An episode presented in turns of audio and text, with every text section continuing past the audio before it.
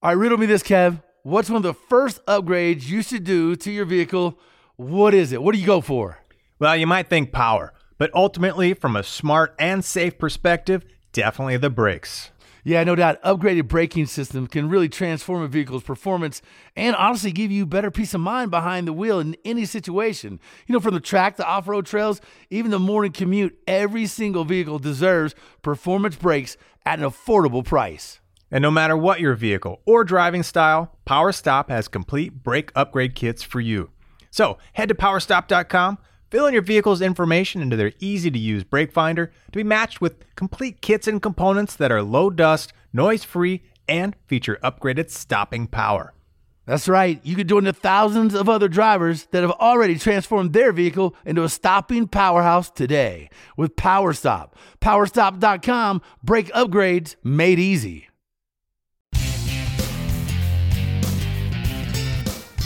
It's the Two Guys Garage Podcast presented by CarParts.com. He is Kevin Byrd. I am Willie B. And today we're talking about driving. And not just driving, but I'm I mean driving, right? I mean like driving. Like driving. Yeah, like driving damn fast, like faster than Lightning McQueen. you know? Yeah. so all right, I gotta ask Kevin, fastest mile per hour you've ever gone? Um uh, 175, 180. Okay. Um, how about the the fastest you've ever been, say, on a road course or a race or some timed event where you were in a competition style format? Probably 145, 150 top speed on straights. Okay. You know, going into a hard corner. Yeah, which, yeah. You know, the tire wall's coming up on you pretty oh, quick. yeah, man. Yeah.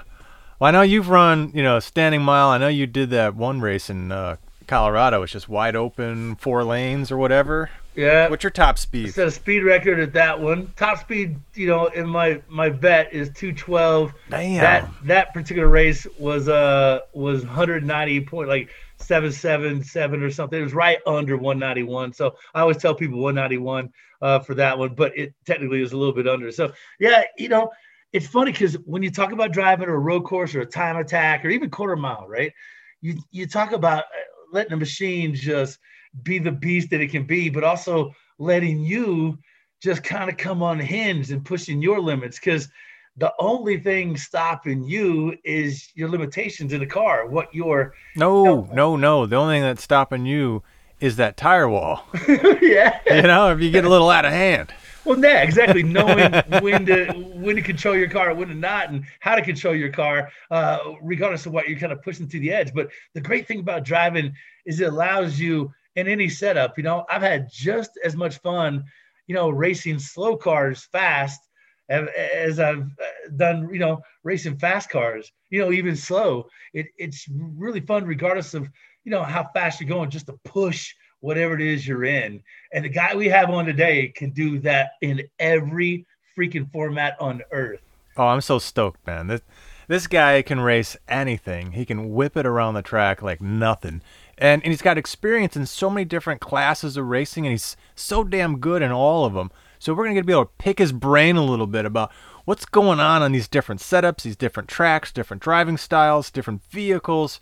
Uh, and, you know, maybe we get inspired to like shift a little bit like, ooh, maybe I want to try this style of racing or that style of racing, or just kind of get the inside scoop from the driver's position, you know? Yeah, yeah. I imagine, you know, growing up the way he did and the fact that, you know, you kind of grew up uh, in a backyard that was an oval round track or had a crazy infield and a skid pad and time attack course.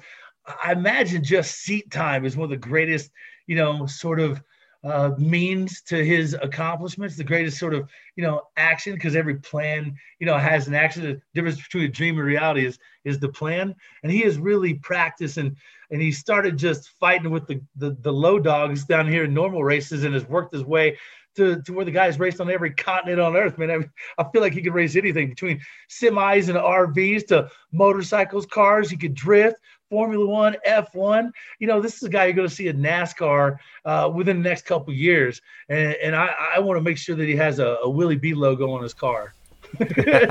well, he's got it all because he's got the DNA, man. Third generation champion. I mean, I, have met his dad. You're good friends with him.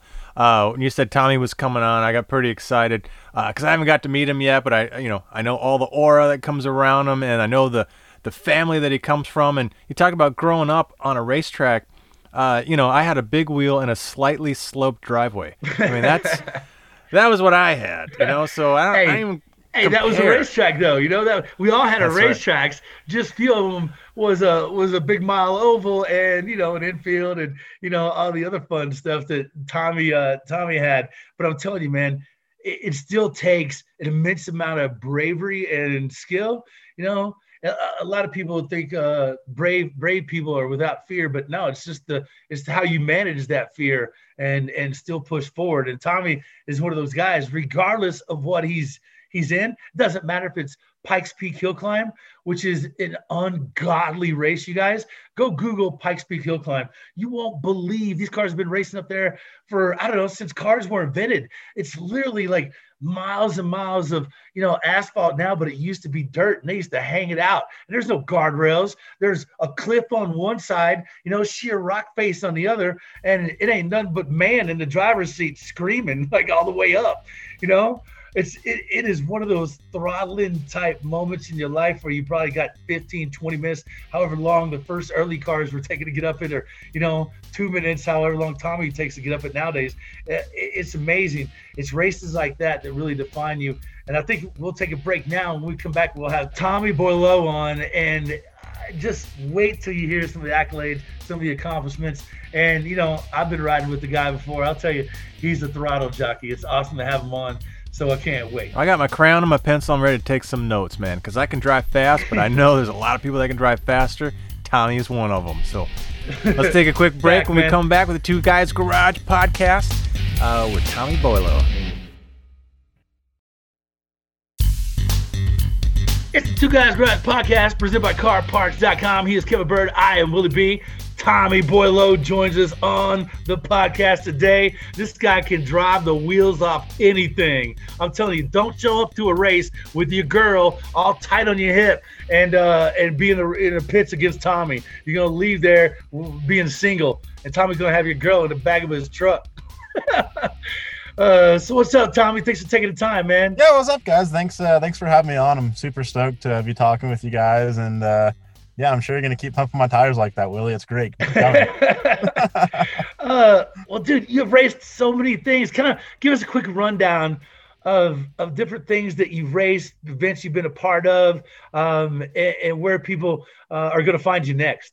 Yeah, I mean, uh, I've I've done everything pretty much under the sun that you can think of. Uh, mo- like most professional drivers, I got my start in go karts, so I was fortunate enough to have a family that was big into racing. So they threw me in a go karts at seven years old, and uh, right from the young age, I had a knack for it. So I ended up winning a couple state championships and doing really well in the early stages of karting. And by the time I was 14, I was issued my full competition license for sports cars. So racing spec Miatas at 14 years old against full blown dudes who are 30, 40 years old, and uh, did that for a couple years. And then at 16, got my professional license, was running in the SCCA World Challenge Championship at the time.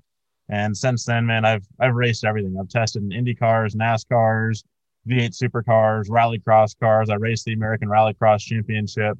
Uh, I've raced semi trucks for a couple years, on both road courses and a oval. Wow! Oh, you're killing me, man! You're killing me, dude. This guy tested an Indy car, an F1 car at 16, bro. What a laundry list of awesome. Yeah, yeah, and, and I'm sure I'm forgetting a bunch of stuff, man. I mean, it's uh, over the years, it all kind of starts. I mean, he doesn't necessarily get numb or you don't get used to it, but um, there's just so many different cool things. And it's like one of those questions people always ask, like, what's the coolest thing you've ever driven? And it's just so hard to pick. I mean, everything's so different. Every driving style is such a different mentality, but um, I just love it all, man. I'll I'll race anything. I'll race the school bus against Willie if he's got one. so if we go back to Days of Thunder, I don't know if you ever saw that movie because you're probably young enough that uh, might have might have passed you. But Tom Cruise just hops in a NASCAR for the first time and he's setting records. Like when you're going from one style of vehicle and track to another, like how long does it take to kind of dial in?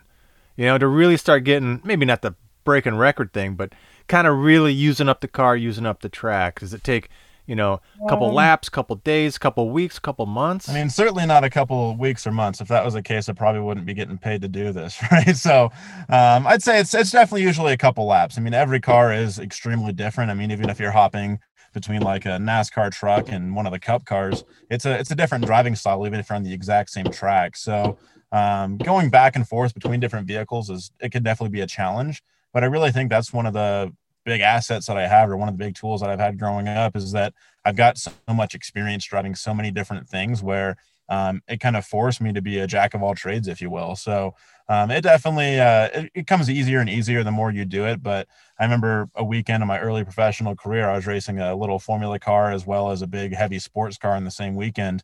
Um, and bouncing back and forth between those and trying to stay competitive in the top three was definitely um, a challenge. And that kind of opened my eyes to um, especially for like a full season, really dedicating myself to one type of driving and mastering that car and that vehicle. Yeah, because you know you get certain drivers that uh, you know they're really good at IndyCar, and they try to switch to NASCAR or vice versa or Formula One, and they just they can't be competitive in in another arena, you know. But you know from where they were that they were top of their game, so to be able to just jump into different vehicles like that, it's got to be it's impressive.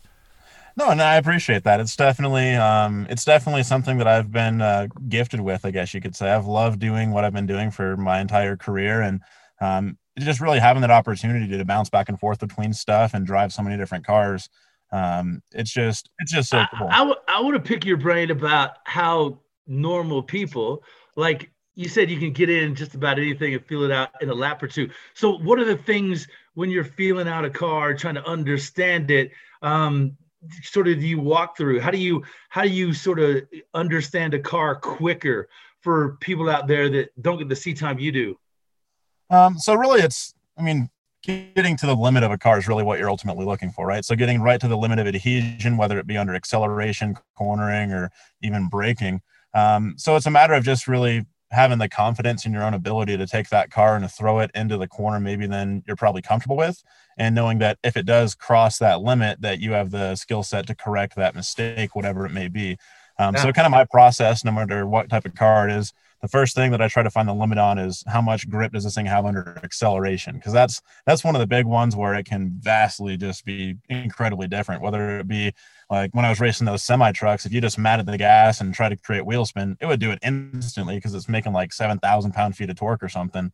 Um, so that was definitely. Wait, did you say, did you say when you, when you mat the gas pedal on a semi, it would roast the tires instantly? Did I hear that correctly? Oh, absolutely, man. I mean, these these were full blown racing semi trucks, so there's obviously That's awesome. a big trailer That's behind awesome. you. It's not the full 18 wheeler, but um, yeah, the, the truck I was racing, I think it was something like 16 or 1700 horsepower, but it was making close to 5,000 pound feet of torque. So you could be in top gear, which I think was like eighth or 10th gear or something. I don't remember off the top of my head. And you can mat it and just immediately create wheel spin. So um, the throttle management on those things was incredibly difficult because we're not running on a racing slick either. They don't really make a racing slick for a semi truck. So we're running on regular DOT tires that are for on the road trucking, and we just shave them down to give them a little bit more grip so they're not creating all that uh, heat and friction and stuff. So it was it was ridiculous trying to manage that. And then speaking in that same realm for the trucks, trying to figure out the braking capabilities of those things. Now they were kind of an anomaly because they're water cooled brakes because they get so ridiculously hot when they're doing the over road trucking stuff.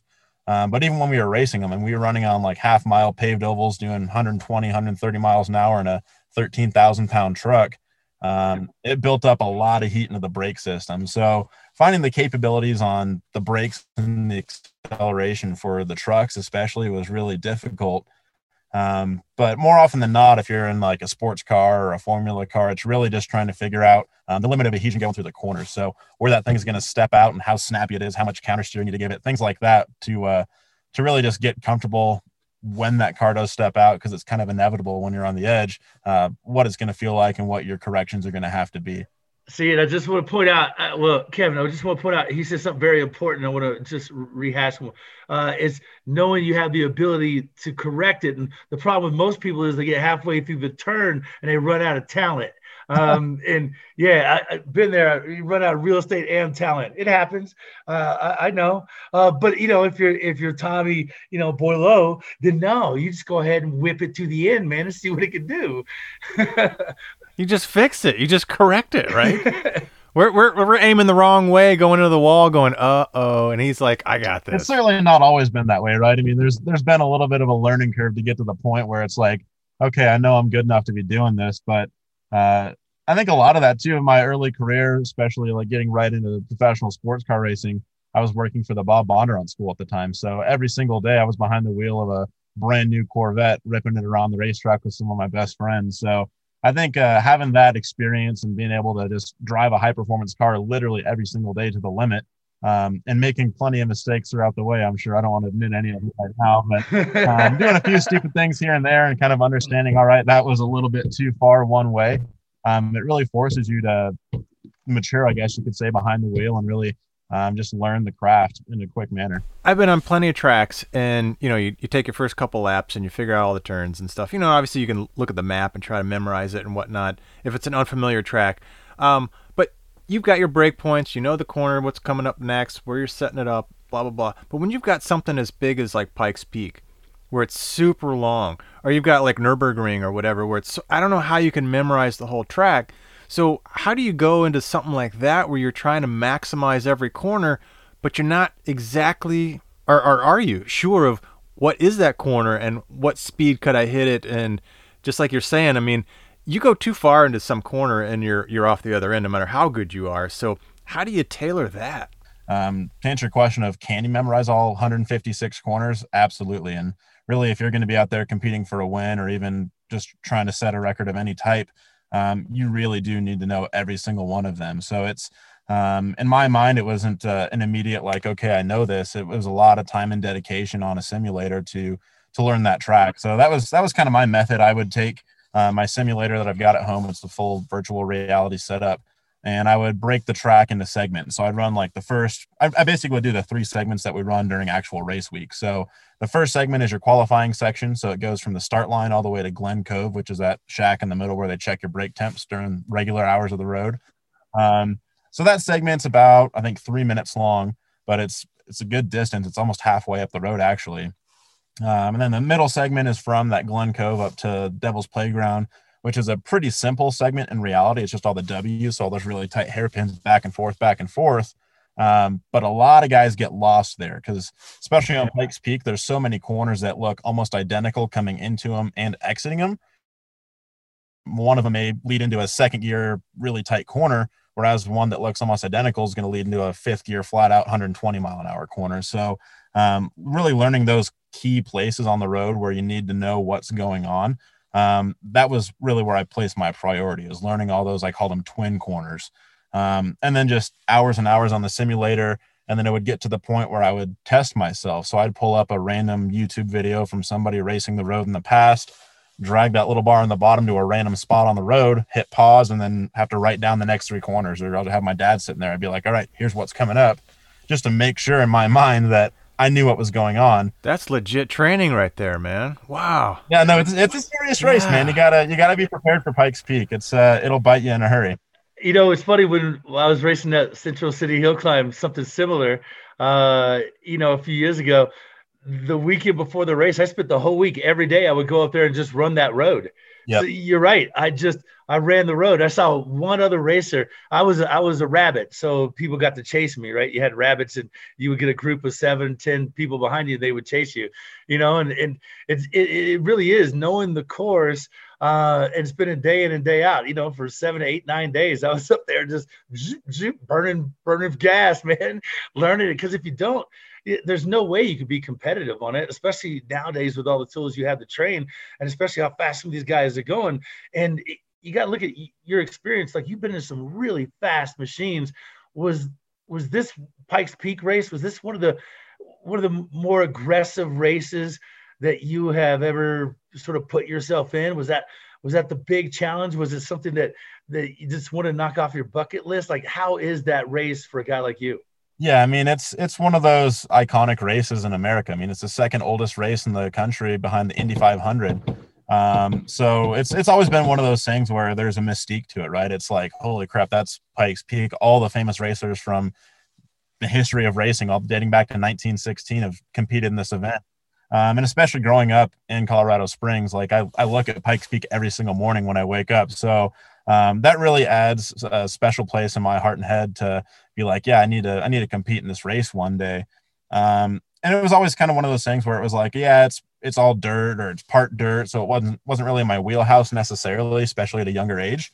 Um, and then as soon as the whole thing was paved and I started getting some opportunities and offers to to go compete in the race, um, it definitely it's a it's a difficult mindset to get into to just kind of accept the fact that you're you're racing up Pikes Peak and there's a legitimate chance that if you make a mistake you could die. So it's uh yes for for for people that don't understand, honest to God, Pikes Peak, how many miles up is it? How many turns? What's the elevation drop? Because that does play a big role into it.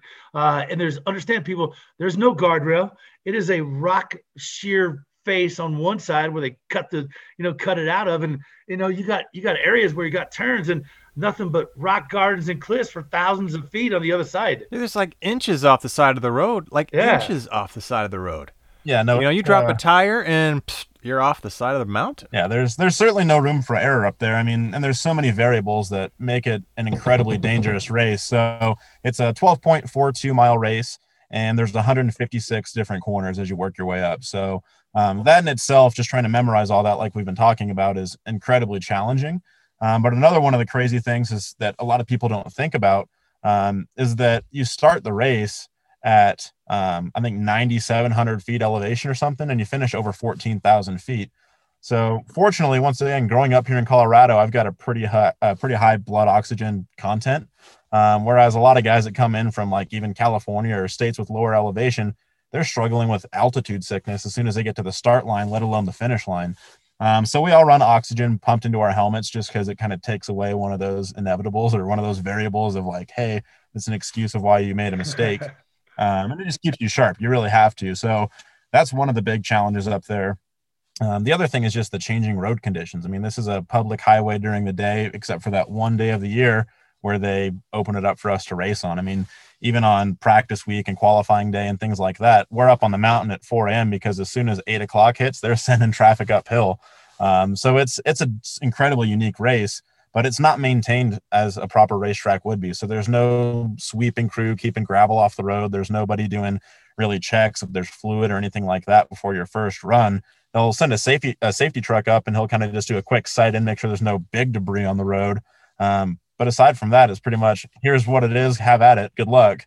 Um, and we're doing our first runs at four or five in the morning as soon as there's a first sign of light.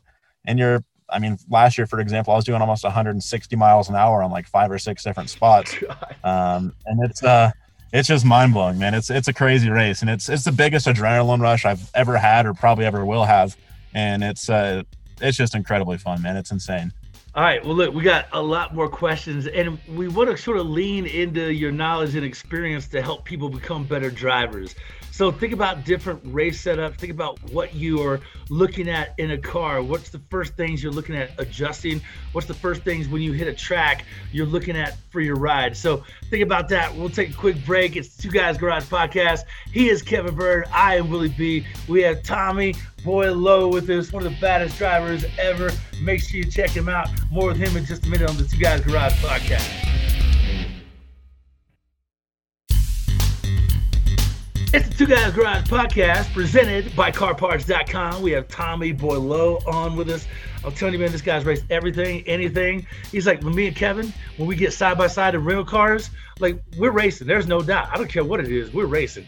Tommy does that with anything and everybody, point blank. If you're at a grocery store with him, he's gonna race you. Dude, he could beat us in a shopping cart we'd be in our rental cars. He beat us in a shopping cart, you know? Absolutely. so, Tommy, when you're when you're going to a race, think about you know, let's just drop it down a level or two. And most weekend warriors, because that's kind of what I am. When a weekend warrior shows up at a racetrack, what's the first three to four things he ought to keep in mind on his car when he pulls out of the trailer? Things to double check, things to go over. What's he looking at? uh, on a track he's familiar with. Right. So, especially if it's a track you're familiar with and you already know the layout, you kind of know all your references and things like that. Um, obviously, number one, make sure your car is ready to head out on the track.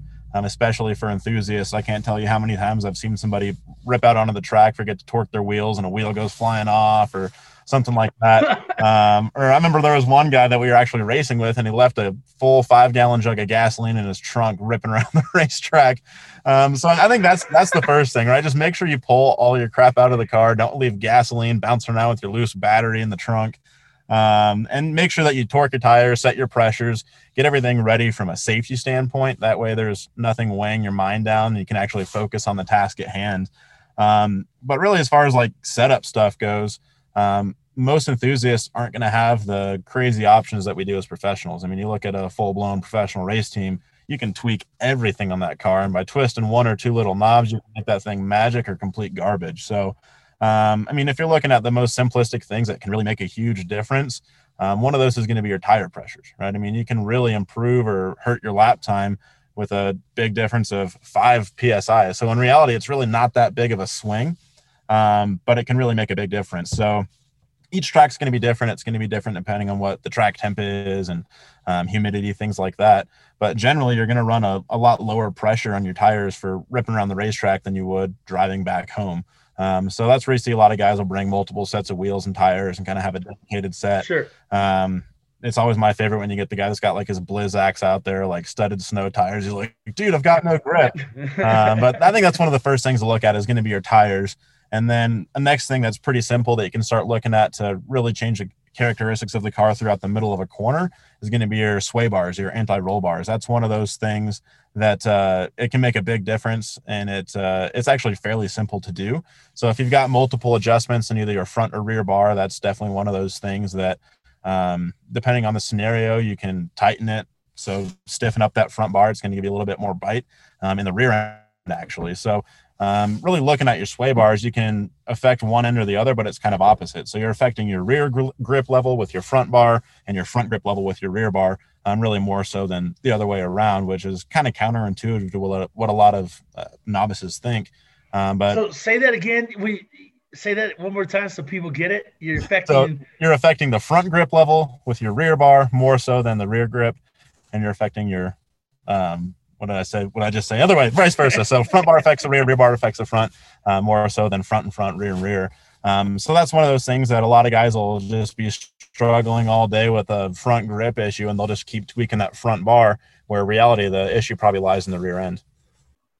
Nice. Um, so that's that's one of those first things I would look at. So you got your tire pressures, your sway bars, and then if you do start getting into adjustable dampers, I mean that's that's really where the magic's at. I mean, if you can have uh, even just a one-way adjustable damper, that that can help you a ton. Yeah. So yeah, it's uh in terms of one of the biggest adjustments that um, all pretty much all professional race teams all around the world are going to be be tweaking is the the high speed and low speed compression and rebound within the damper itself, or the shock, I guess a lot of guys call it. So um, that's one of those things that that's really where the the magic is. That's when you get to a track with your baseline set up and um, you kind of know where the balance is going to be. And every time you show up to the track, it could be a little bit different. So just by turning knobs here and there, making little small adjustments, I mean, you can you can hurt or or help your lap time within probably five or six seconds. It's pretty drastic how amazing wow. shocks are. Um, so that's one of those huge things that uh, everybody's going to be working with on the professional level, and uh, that can really give you a really big advantage on the amateur level. If number one, you've got the budget to do it, um, that's usually the biggest factor yeah. there is people can't afford to spend 20 grand on shocks.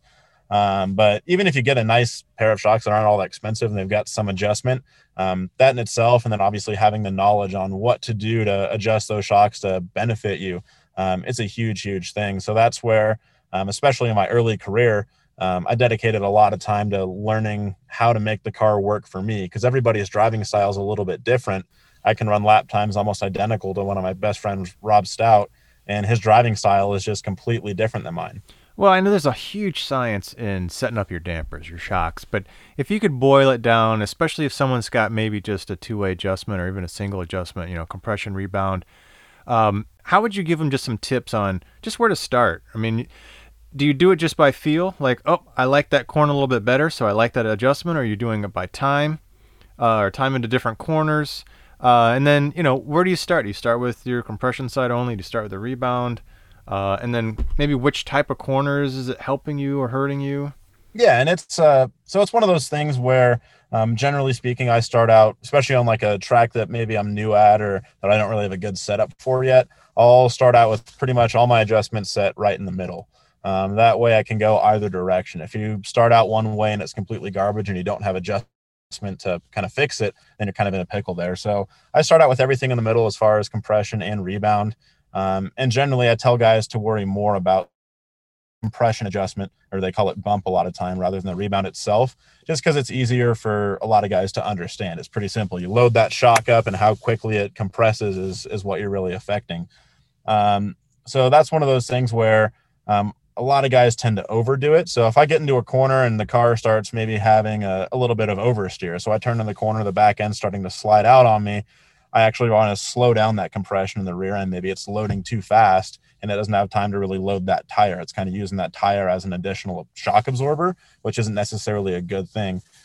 Um, so that a lot of that can be affected with your inputs as well. But let's just say all your driver inputs are accurate. You want to actually slow down that compression so it gives the tire more time to load itself and it doesn't just start snapping loose on you. So I'd slow down the compression. Um, and then another one of those big things is going to be like um, for your front end. Um, let's say you've got a push you want to do the same thing. You want to give the tires more time to load. So you're going to slow down that compression. Now, on the other end of the spectrum, if it's just not wanting to work with you, the car's just kind of feeling lazy, you want it to be more responsive. That's when I would actually start stiffing up some of those compression adjustments just to give the car a little bit more initial bite um, and maybe less time to load that tire. No, that's great stuff, man. Now, what about on the yeah. rebound side? Because that's where the compression, I, I, see it in my head, and I played around a little bit with it. Totally makes sense. But the rebound, I'm not sure what what's happening there. Because when your tire is being pushed back down to the track, right? Yeah. So the fr- or the rear rebound, I mean, it's really one of those things where, especially as you're aggressively getting onto the brake pedal, if you've got your re- rear rebound set too quick, it's really going to try to like buck the rear end off the ground and really plant that front end of the ground really aggressively um, so it can really help or hurt you. If you're in like a front wheel drive car where you want the thing to rotate for you on entry, you can really speed up that rear rebound and plant the nose. That way you've got a lot of front bite initially and not a ton of rear grip. So it's going to want to rotate. Um, but if you're in like a rear wheel drive car, especially something without a lot of horsepower, like a Spec Miata or something, if you've got that rear rebound set too quick, the car is just going to kind of feel like it's on edge all the time. It's going to be really dancy and um, just kind of feel nervous. So you want to slow down that rebound just to let the front end plant a little bit slower and let that rear end decompress a little bit slower, just to give you the maximum amount of grip as you transition from your braking zone into the corner. Man, you know what you need to do, Tommy? You need to make a book called Suspension for Dummies, right? and just and just like you know a bunch of quick tips that yeah. you know most people either forget about or they learn for a minute and then when it's time to go hit the track you forget or you can't recall it. Or what was he saying about a b and c? Because i'm telling you there's a market out there for that. We all want to drive like you bro. We all want to you know brag and boast and be badass behind the wheel like you are. Uh, it's just you know we don't have the means to practice and, and when we do knowing some of these things would be great. Uh, let me ask this before we run out of time where do you think you'll be, you know, between racing Pikes Peak and, you know, all these, you know, people and teams asking you to race? Where do you think you're going to be in three to five years? Where do you see Tommy in three to five years? Oh man, obviously, I mean, I've I've got big dreams, right? It's like the the inner kid in me is still wanting to be that Formula One driver, but I know that ship has sailed. Um, but I've got some pretty cool stuff in the works right now. Um, so for Pikes Peak 2021, I'm racing the same Camaro for Dassault Designs that I ran last year. Here we had the data to show that we were going to be under the record for the class and probably the third or fourth fastest car ever until we had a mechanical failure. So we're racing that car again this year. They're doing a bunch of sorcery right now with some uh, um, some secret stuff. I'm not even going to say what it is yet. Um, we're working with some aero companies to get a lot more aero underneath the car, and it's just going to be um, even faster, which is going to be incredible. So um, Pikes Peak's going to be a big one this year. Hopefully, we can go out there and win the overall, set a record in class, wow. um, and hold that King of the Mountain title. Bring it. Well, I guess it is back in America now, but keep it here in America. Um, so that's one of the big things. And I'm also working with a team right now that has a NASCAR truck program in the Gander Outdoor Series and uh, it sounds like I'm going to be making my NASCAR debut later this year at Circuit of the Americas. Nice. So, uh, ripping around and uh, ripping around in a NASCAR truck at, on a Formula One track. It uh, doesn't get much better than that. So no. that's the plan, and hopefully three to five years from now, maybe Penske signs me for a Cup ride or something. You never know. Yeah. Yeah, man. All right. Whew. Well, don't forget us little guys in that Two Guys Garage podcast, man. We're glad you are a part of it. Where do people find out more about you socially? How do people follow you? How do people get more of Tommy Boileau? Um, so my last name's hard to spell, but unfortunately, from a young age, I've always used it for all my social media handles. Um, but my Instagram is just Tommy Boileau, and then my Facebook is Tommy Boileau official fan page those are really the two that I use the most. Just uh, keep people in tune with what I'm doing. It's uh, just the quickest and easiest. Um, working on a website right now. I've got a new social media project that I'm working on with some guys. That's uh, going to be a lot of fun. It's hopefully going to be a competitor to some of those bigger sites, and we'll be able to tackle them.